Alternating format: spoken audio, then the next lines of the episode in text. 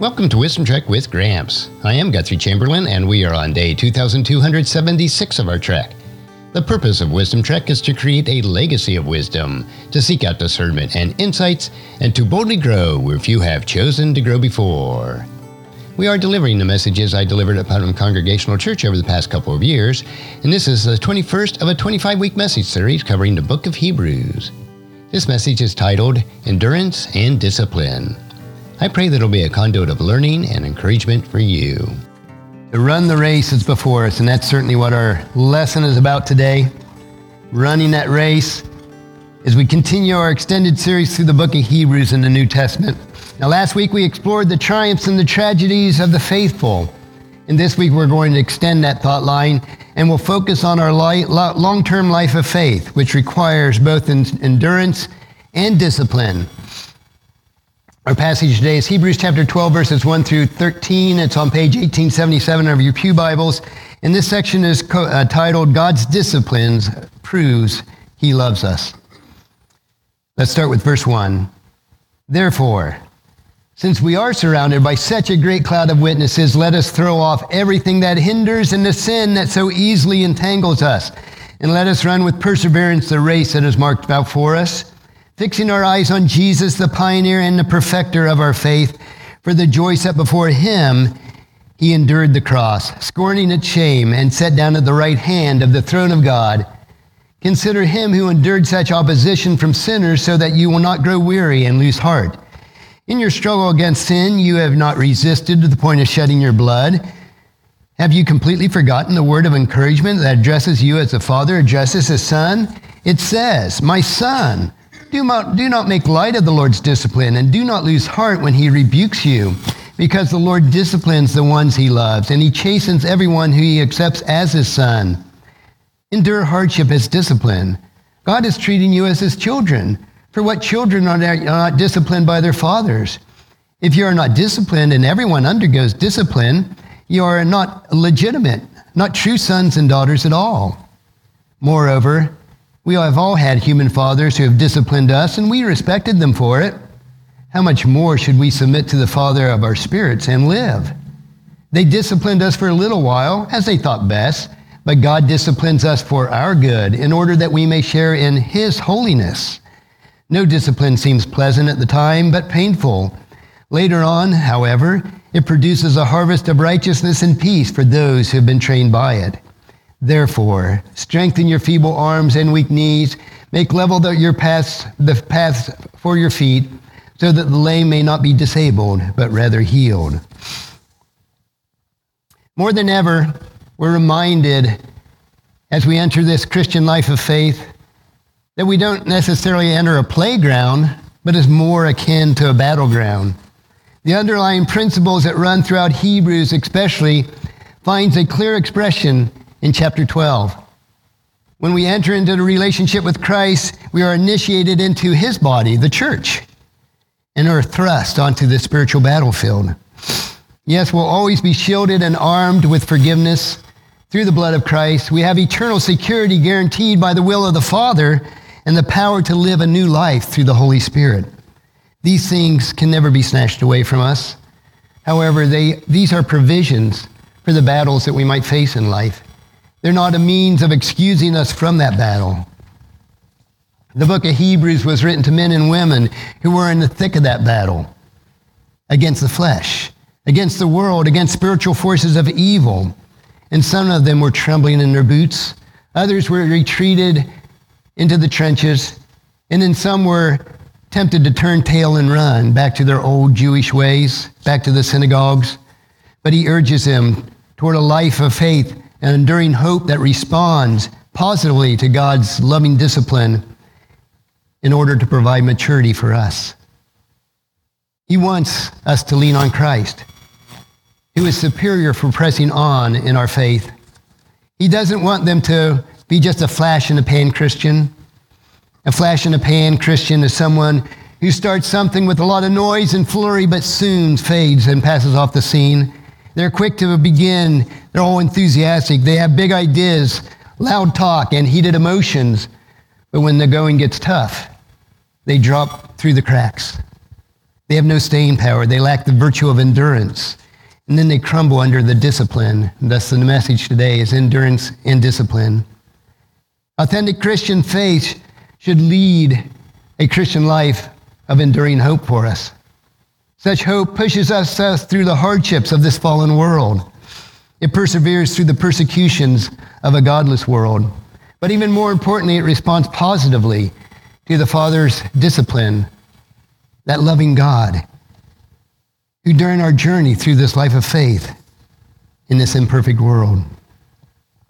Now we saw the last three weeks, Hebrews 11. It painted a picture, a brilliant picture of men and women of faith, authentic faith, that endured hardships. They persevered through persecutions. They responded well to God's discipline.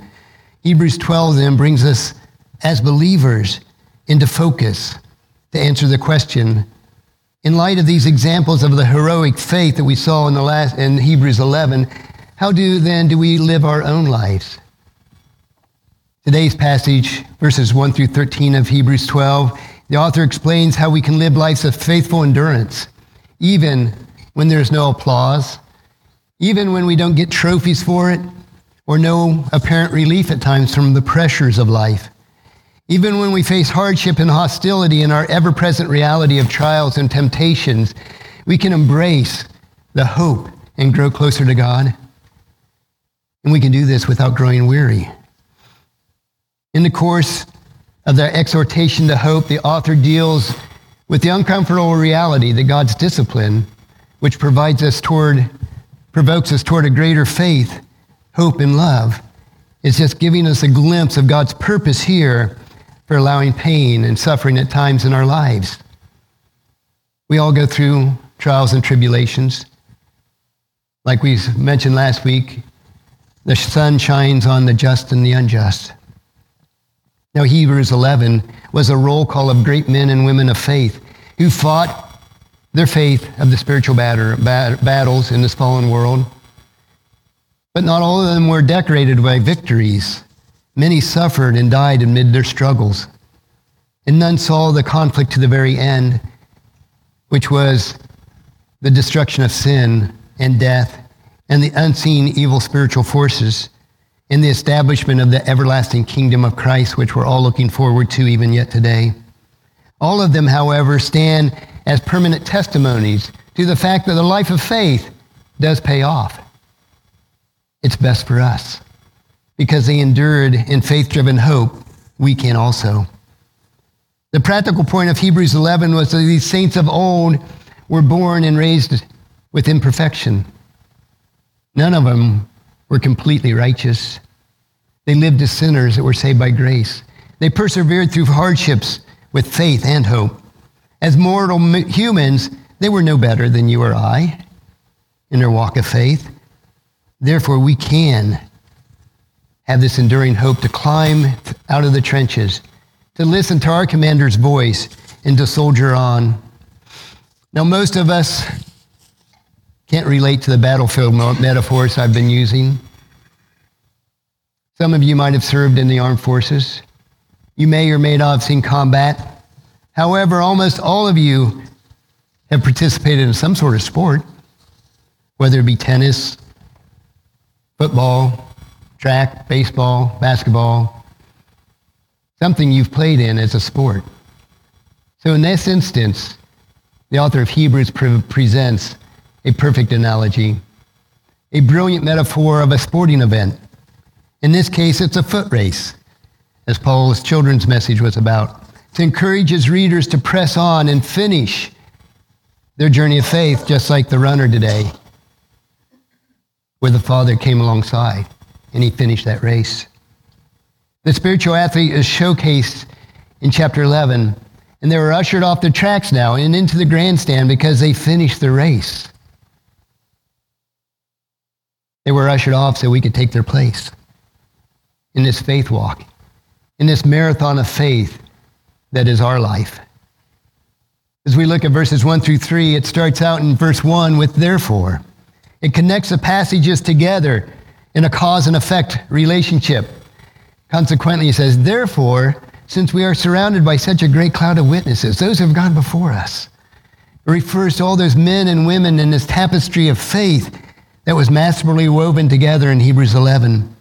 In other words, in light of the faithful testimony of men and women like Noah, Abraham, Sarah, Moses, Rahab, and Gideon, verse 1 tells us, Let us throw off everything that hinders us and the sin that so easily entangles us. Brought a couple props along today. Hopefully, I can get them on and off without too much difficulty. One is everything that hinders us. The other is the sin that so easily entangles us. All believers enter into this contest of faith, verses 1 through 3. The author of Hebrews plays the role of a coach, teaching us how to be prepared for that race, to stay on track. And the first thing he tells us, the writer tells us to do is throw off two things everything that hinders and the sin that so easily entangles.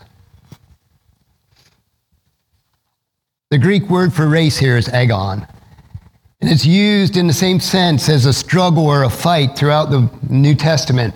The Christian life is not a game of hopscotch. It's not a short sprint. It's not the 100 yard dash. It's a challenging and exhausting marathon. Making it to the very end requires that we set everything aside that we might hold dear to us that might weigh us down and cause us to slow down and falter in our lives. And the word translated hinders is onkos. It refers to that which is, hinders us from doing something. The picture of the runner in our present context is hindered by anything. It could be a coat, could be boots, it could be jewelry, hoodies, boots that would hinder you from running properly. Commentator Allen notes in the first century AD, runners ran in a stadium virtually naked. But first, they would come into the stadium wearing these long, heavy, flowing robes. And right before the race began, they would drop those robes and be virtually naked, ready to run that race. In the spiritual race, we must set aside anything that might make us endurance difficult for us, anything excessive, needless, useless, that hindrances that are not the same for each runner, though. Kent Hughes, another commentator, wrote, What is a hindrance for you may not be a hindrance for someone else. A hindrance is something that might otherwise be good, that weighs us down spiritually, though. It could be a friendship, an association, an event, a place, a habit, a pleasure, an entertainment, even an honor. But it's otherwise good thing drags us down then we must strip it away. To endure the race of faith, believers must first set aside that needless baggage of those distractions in our world that cause us to falter in our faith or not run with endurance. We need to set it aside. Even though it may be mutually morally neutral. And then the second hindrance in our spiritual endurance is the sin that so easily entangles us. Any sin that could trip us up could be something from a fib to outright apostasy. We must prepare ourselves to run a clean race, setting aside these habitual sins and avoiding the constant temptation that could cause us to stumble and fall. So we must set aside the sin that entangles our lives. In the immediate context, however, it may be that the author is not talking about general sins, but a specific sin the sin of unfaithfulness or unbelief in our minds. The sin of faithlessness comes in different sizes. It might be a biting fly that buzzes around our head and is a distraction, a nagging doubt that won't stop irritating us. If you've ever worked outside and we used to have these horse flies that would buzz around us, they're just nasty and continually bothering us. Around here, it's more mosquitoes, I think. Or it could be like a little dog nipping at your heels and just continually irritating you, the lingering disbelief of the character of faith, faithfulness of God. Or it could be a giant tree that falls across your path, a challenge that's so great that allows us our faith to waver and we're tempted to abandon this race of faith. In every case, We are not to set aside that which is unnecessary distraction or some debilitating sin, but instead we're to run, let us run with perseverance the race that is marked out for us. The saints of old did it. Hebrews 11. Were they perfect? Did they always run perfectly in their race? No. All of them had the issues that they dealt with, but they continued on faithfully in their race. The saints of old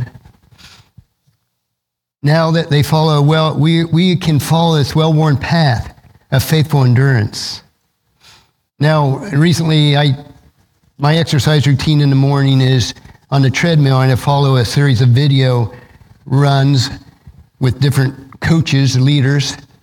And one recently I participated in was the Transalpine Run that starts in Germany and runs through Austria and into Italy I think it's 260 miles in total. I didn't run that, but the video clips that I followed had snippets of that throughout the entire race. And that's what reminded us, reminded me in this passage. We don't know the trail that we're running necessarily perfectly, but just in that, as those videos, it would point the direction that you were turned to next. And it had the flags on the trees draped occasionally, so you knew that you were still on the path, the right path that you're running this race in the same way. We don't know where our lives might lead us, how long we will go. Some live lives of 100 years or more. Some die prematurely, or so it would seem to us. We don't know whether it's going to be uphill or downhill, whether it's going to be smooth or rocky, whether the path is going to be wet or dry. But faith is trusting in God during this uncharted course, knowing that He's gone before us and marked it out.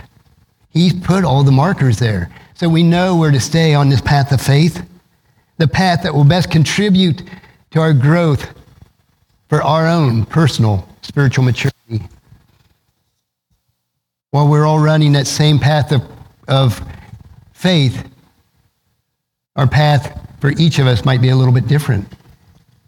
And while running this course, it is necessary to be driven by faith and drawn in by hope and that's the point of verses 2 and 3. We're not to look down at our feet. We're not to look around at our surroundings. We're not to look back at what we failed in or what we succeeded in. We're to be fixing our eyes on Jesus. Verse 2. It's translated fixing our eyes as a, a Greek word, aphaireo, and it means to direct one's attention without distractions. If you've ever seen horses with blinders on, that is specifically so they're not distracted by what's around them you go on the Amish country and you'll see the horses with buggies, they all have blinders on because they don't want them distracted by the cars or other things going on beyond them. And that's what we're to do, is to keep blinders on. So Jesus Christ is our fixed point. He's the focus of our attention. And why is this? Because he has gone before in this marathon of faith. He's the original one who walked this faith walk with for us the one who will see us through to the end.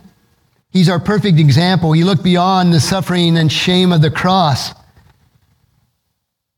the setting of the hope, because he knew at the end of his race he would sit down at the right hand of the Father. We know the end, but we don't necessarily know the path, but we do know that Christ set out that path ahead of us. Hope drew him onwards and upwards, giving him the endurance needed to persevere through the hostility of sinners. And likewise, we need to fix our eyes on him. It says in that passage, consider him so that we will not grow weary and lose heart. Jesus Christ is superior for pressing on. Jesus endured the ruthless, unjust persecution of sinners.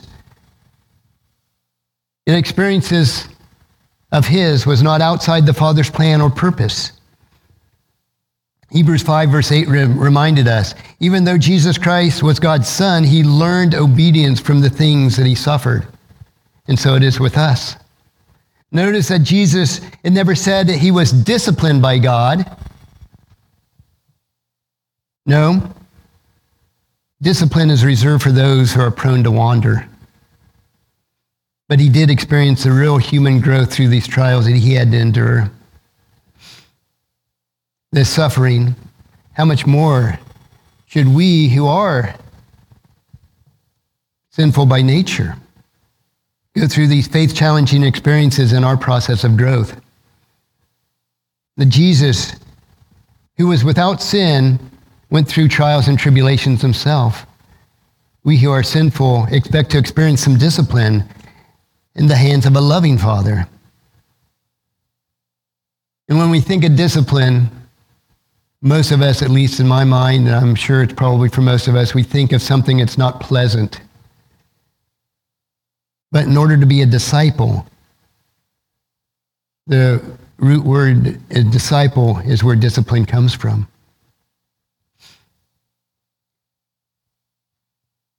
The very nature is to be a disciple of Christ. It does require discipline because we are prone to wander. Lord, I feel it. Leave the God I love. We need to have that discipline in order to prepare us and keep us going through this race. Here, the author of Hebrews touches on the reality that often tries our faith more than anything else. The discipline of God that we learn that in our struggle against sin and our pursuit of righteousness, God providentially permits experiences, events, circumstances, and people that may cause us what seems like pain for a moment. But it's not to punish us, it's to purify us. We should rid ourselves of the thought that all painful or all discipline has to be painful. So we move on to verses 4 through 6. Verse 4 notes that unlike the Savior, the Jewish believers reading the letter had not suffered yet for the, in their faith to the extent of shedding of blood. They had not experienced martyrdom for their faith, as the Lord did. The afflictions they experienced, however, were trying their faith, lest we have issues in our lives that try our faith. They were tempted to believe that lie that God had forsaken them and perhaps he didn't even care for them. After all, if God were pleased with them, why would they suffer at the hands of other Jews and the Roman government? Why were they suffering so?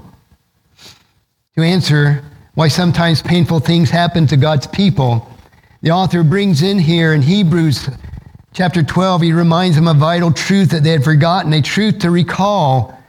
And he quotes Proverbs chapter 3, verses 11 and 12 in Hebrews chapter 12, verses 5 and 6.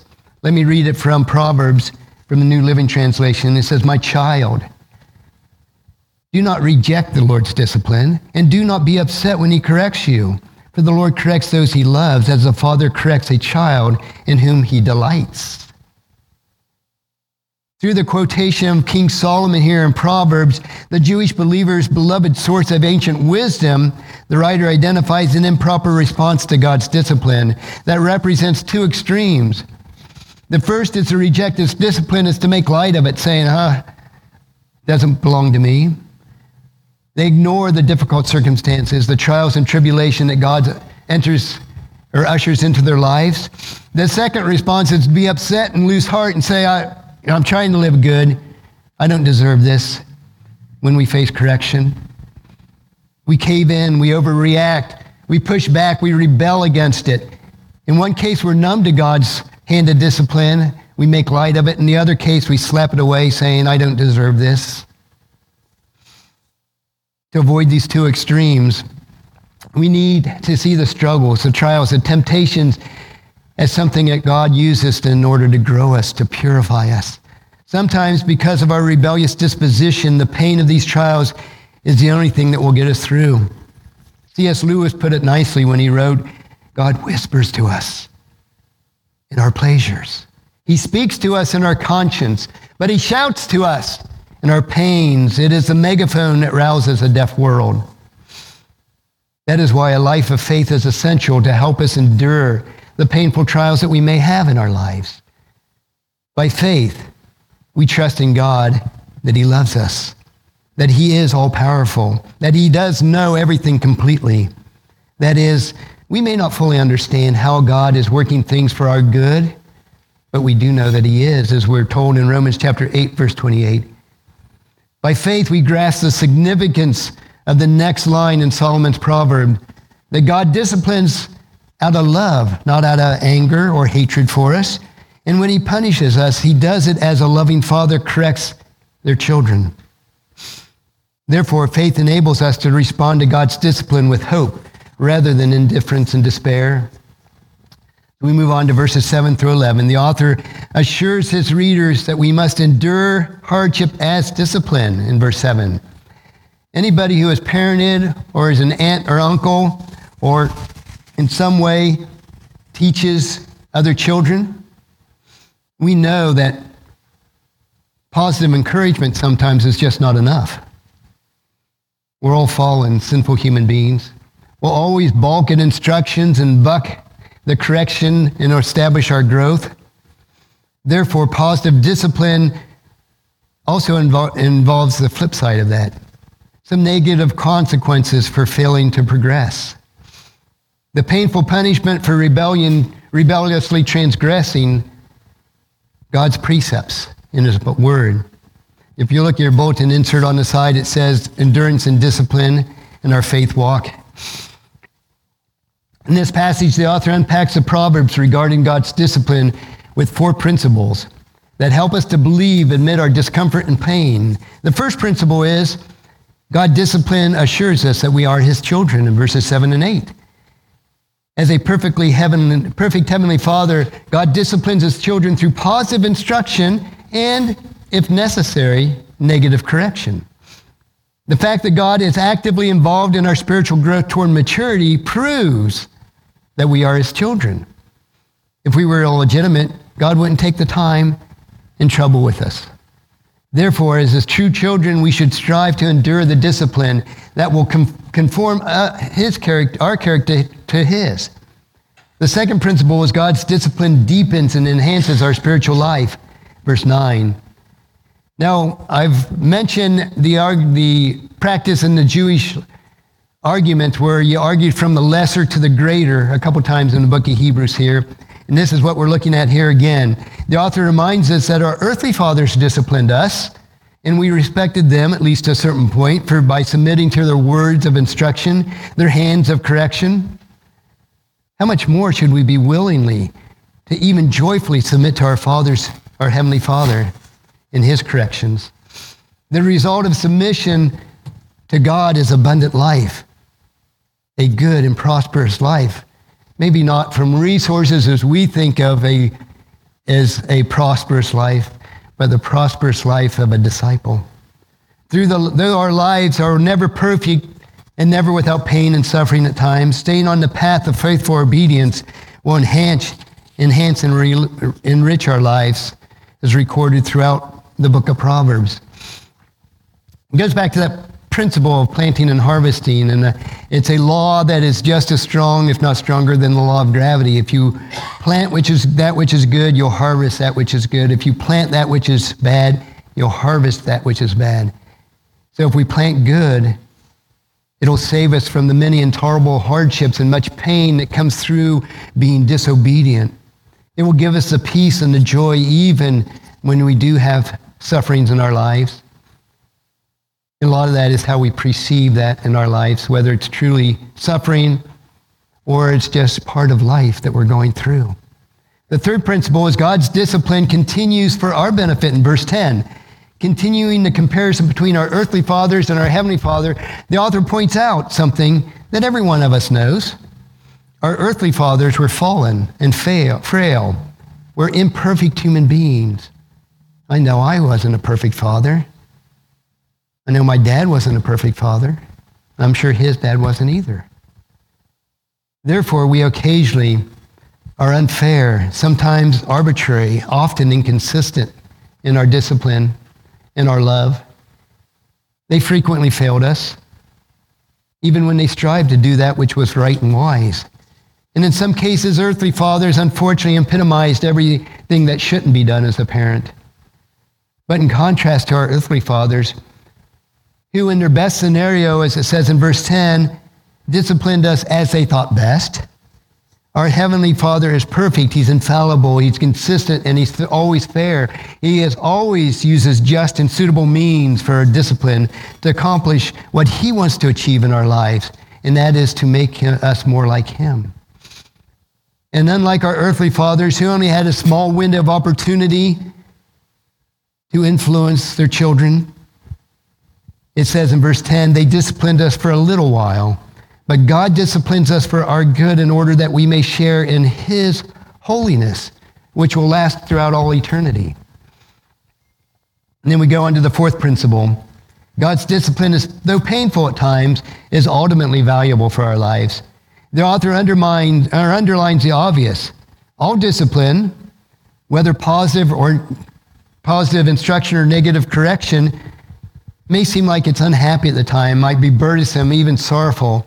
As we experience going through that, whether it's like Aubrey and her piano, running up and down the scale of a piano in order to become a good pianist, it takes practice.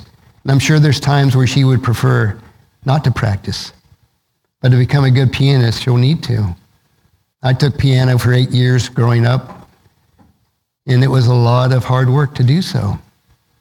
If I wanted to become good, I never became that good, but if I ever want to pick it back up, it's going to require a lot of discipline. Or maybe it's a coach who blows his whistle to make us run. And then when we're done, he blows it again to stop. Running the race of faith amid tragedy is the same thing until God brings the trail to an end. All discipline and the physical well being in our spiritual realm may seem painful, but part of it is due to our outlook on that. But the result will be worth it.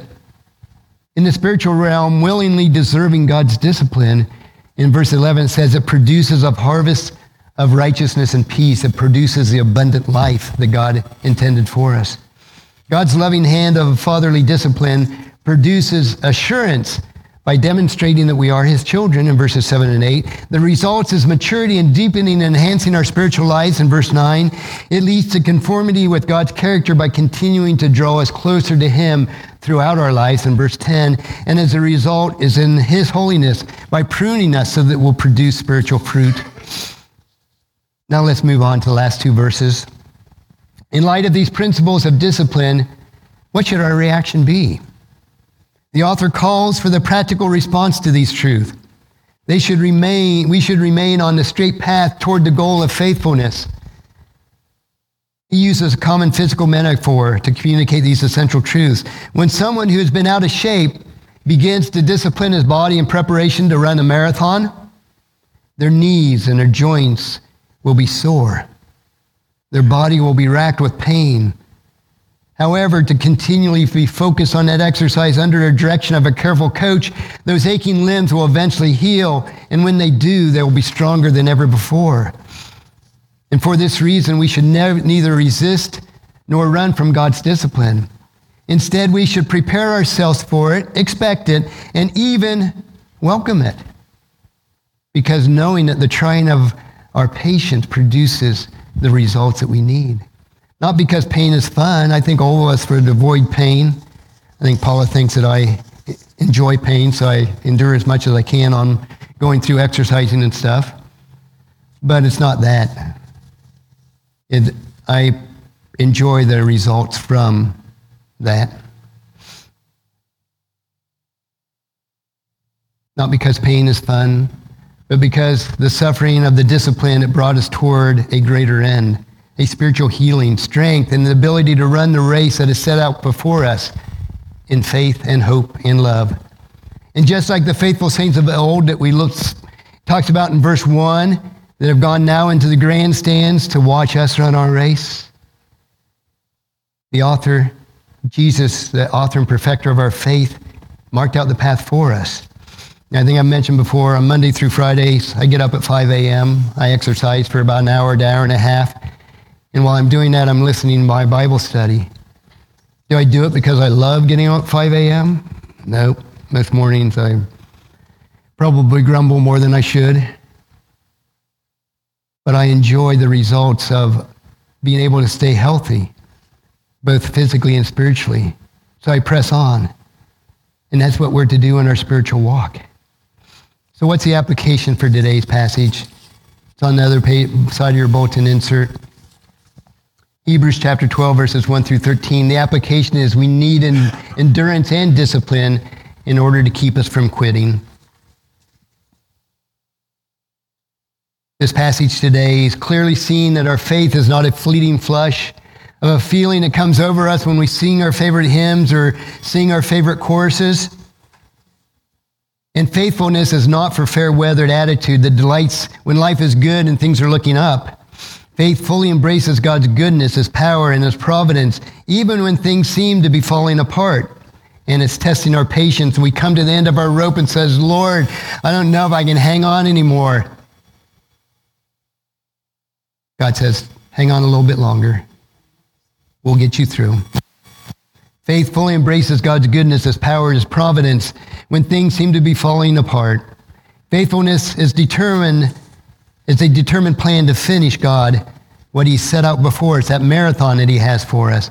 Regardless of our aching limbs, regardless of the painful training of our heavenly coach, the dangerous obstacles on life paths, the rumbling storm clouds, the trials and temptations on the horizon, which many times never come to pass, but we worry about those things that don't happen.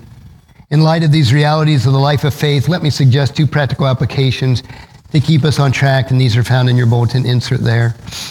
The first application is claim the grace to persevere through the race. When the winds of adversity blow you back, it causes your legs to wobble and you come are filled with doubts and the worldly crowd boos you at your every step. Call on God to give you the endurance and the grace that you need. To answer the prayer may involve uncomfortable training or painful discipline. His answer to the prayer may be that we're safe in God's hands. Now, one of my favorite passages in all of Scripture is Isaiah chapter 40, verses 28 through 31. It has great promises that if we lean on God's grace to persevere, then he is there for us. If you've never pondered this passage or memorized it, you might want to take time to do so. You'll find it a, a, powerful reminder of God's provision and strength throughout life, and I've included it in your bulletin insert there at the bottom. But let me read it. Have you never heard? Have you never understood? The Lord is the everlasting God, the creator of all the earth. He never grows weak or weary. No one can measure the depths of his understanding.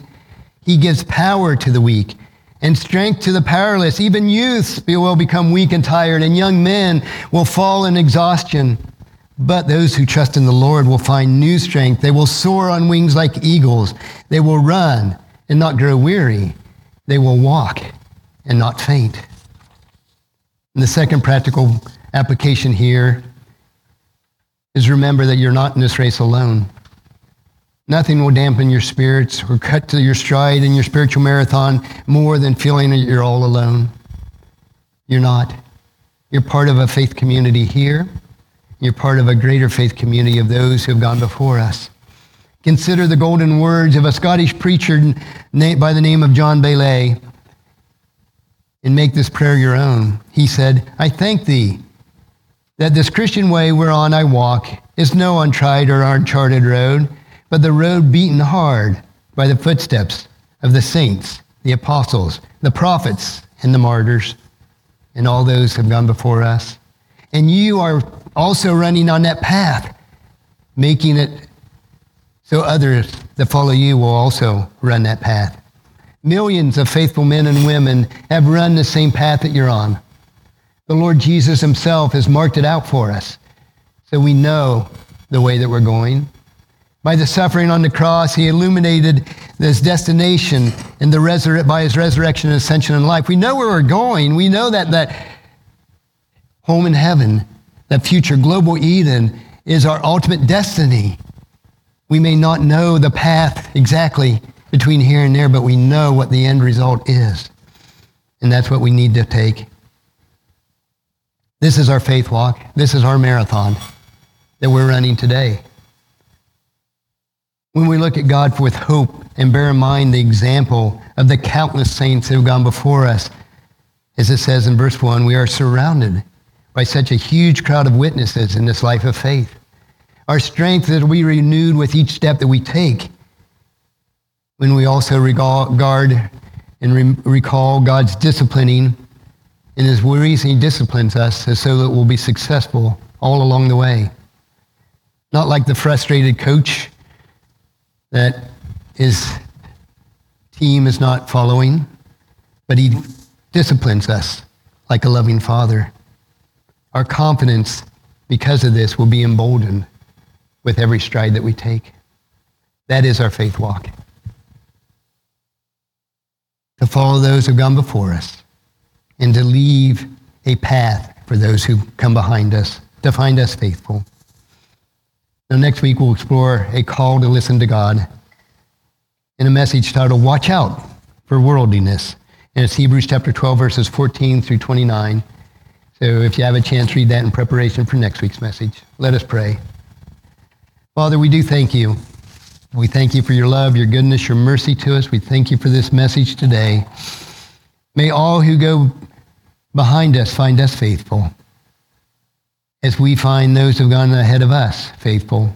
May we never resist your loving coaching, your discipline, and when we step out of line at times, correction, Father. Help us to be a disciple of yours by living a life of faith on a daily basis, even when the storm clouds are dark at times, Father.